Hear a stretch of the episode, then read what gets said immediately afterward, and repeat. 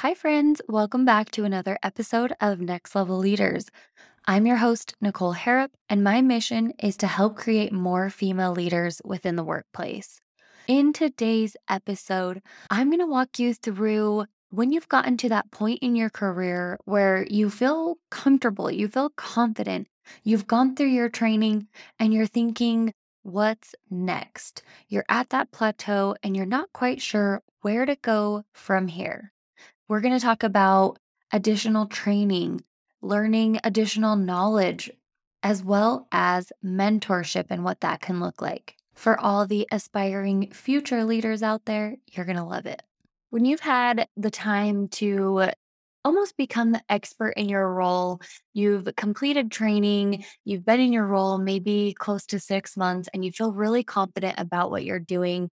That is when I would suggest looking into additional training and knowledge and being able to, again, further yourself in your role and in that company. What can you do to continue learning and growing where you're at today?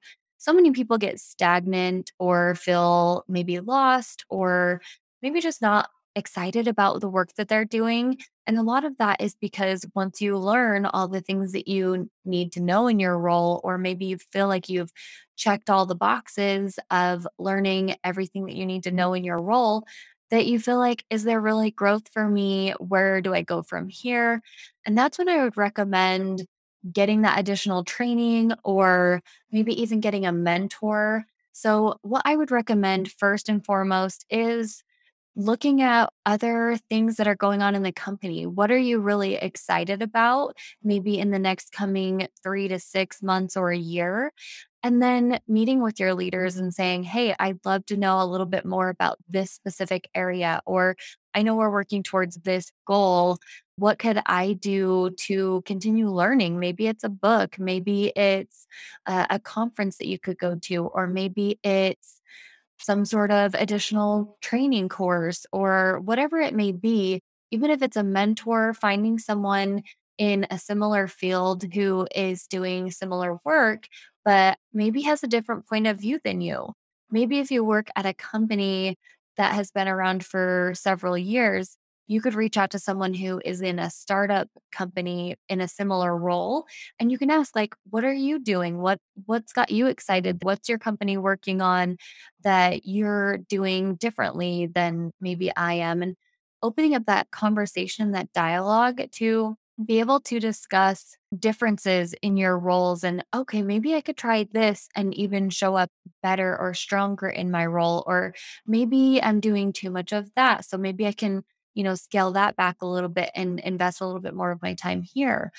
Again, testing and learning in your role, as long as you are in communication with your leader and in good standing of what the definition of success is and that you're excelling in your role, I don't think that there will be any issues with saying, Hey, I kind of want to test a couple of things out and see what works best for me and get their insight, get their input instead of just testing in the dark or having these conversations with other team members from other companies, you know, let your leaders know, hey, this is kind of what I've been doing. This is what I've been trying. This is what's working and this is what's not working. Because then again, your leaders see you as a leader and as a resource of someone to go to for other team members on your team who may be need help in a certain area, or maybe they're newer to the team and they need someone to guide them. And that could be you. So, again, being seen as a leader by wanting to grow in your role and having that desire to continue learning, even if that doesn't mean, you know, that you get a current pay raise or a promotion or whatever that looks like. But it's another thing to add to your work journal or document that you're going to keep saying, Oh, and I read this book and this is what I learned. And this is how I applied it to my role. These are the things that I tested. These are the things that I learned. And it's going to continue helping you grow within your career, whether that means you apply it to another position at that company. Maybe it looks completely different. Maybe there's a new role that opens up. You know, the sky is the limit on that. So I will always encourage and recommend people to look for that additional knowledge, look for that additional training and potential mentorship by other team members within that organization or meeting with people outside of your organization to just really get to know what they do in their role and how that differs from yours and continuing to grow your network. All right. If you loved today's episode, you're going to love my career journal. It was created for you to help you grow and advance in your career. Each page has guided prompts on a specific topic so you can flip through and see what speaks out to you and start filling in those guided prompts so you are prepared for those future roles. If you're in a space where you're thinking, I know I want to become a leader at some point in my career, I want to be viewed and respected as a leader amongst my peers, but I'm not quite sure how to do that.